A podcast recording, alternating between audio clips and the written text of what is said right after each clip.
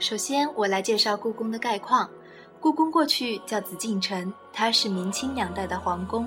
紫禁城始建于明朝永乐四年（一四零六年），永乐十八年建成，占地面积七十二万多平方米，距今已有六百年的历史。在这里曾居住了明清两朝二十四位皇帝。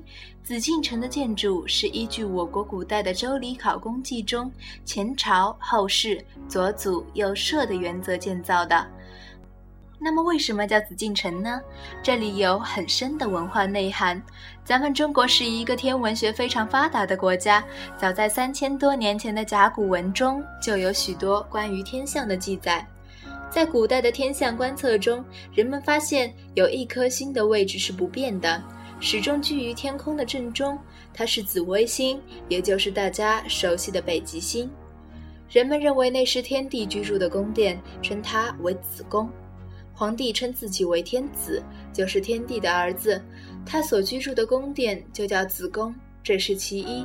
其二呢，皇帝居住的宫苑对寻常老百姓来说是绝对的禁忌之地，于是两层含义合起来，所以就叫紫禁城。紫禁城是明朝第三个皇帝朱棣，也就是永乐皇帝，在一四零六年开始营建的，用了十四年的时间才全部建成。一四二一年正式迁都北京。从明朝永乐到清朝宣统，共有二十四位皇帝在这儿居住过，统治中国达四百九十一年。相传紫禁城有宫殿九千九百九十九间半，实际上是八千七百多间，是我国也是世界上目前规模最大、保存最完整的宫殿建筑群。这些宫殿沿中轴线排列，并向两边展开，左右对称，格局严正，气魄宏伟，极为壮观。当我们漫步在这些宫殿之间时，不仅仅可以亲身接触到它的一砖一瓦，还会欣赏到青铜、玉器、书画、珠宝等珍贵的文物。要知道，这些文物是从故宫博物院一百五十多万件藏品中精心挑选出来的，您肯定会爱不够，也看不够。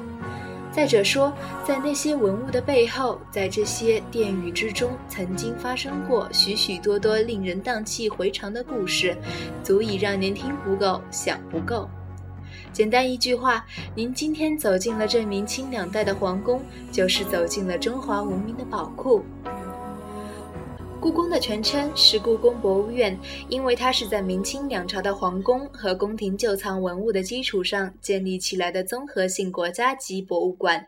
说到这儿，您可能就会问了：那故宫博物院是什么时候成立的呢？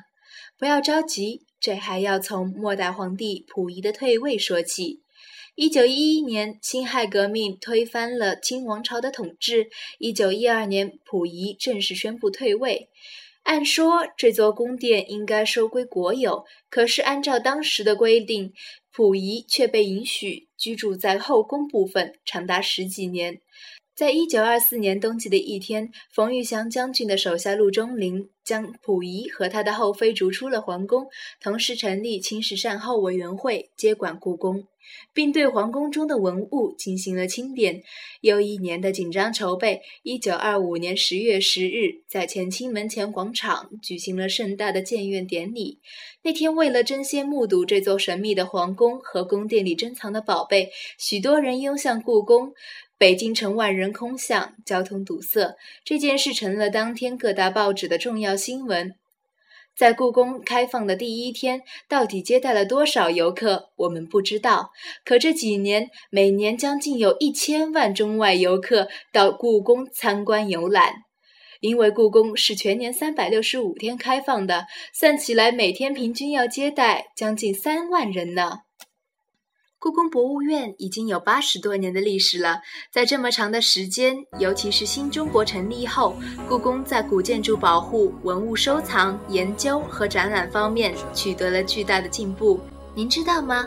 目前故宫珍藏的文物有一百五十多万件，占全国文物馆藏总量的十分之一，其中一级文物占全国文物的五分之一还多呢。那故宫的文物到底都有哪些品种呢？这一百五十多万件文物种类齐全，包括玉器、陶瓷、书画、珐琅、漆器、金银器以及大量帝后、妃嫔服饰、衣料和家具等十多个门类。这些年来，故宫博物院除了保存和复原三大殿后三宫和西六宫外，又开辟了青铜、陶瓷、书画、珍宝、钟表等专馆，并经常举办各种临时的主题性展览。另外，您还可以到故宫的网站上去看一看，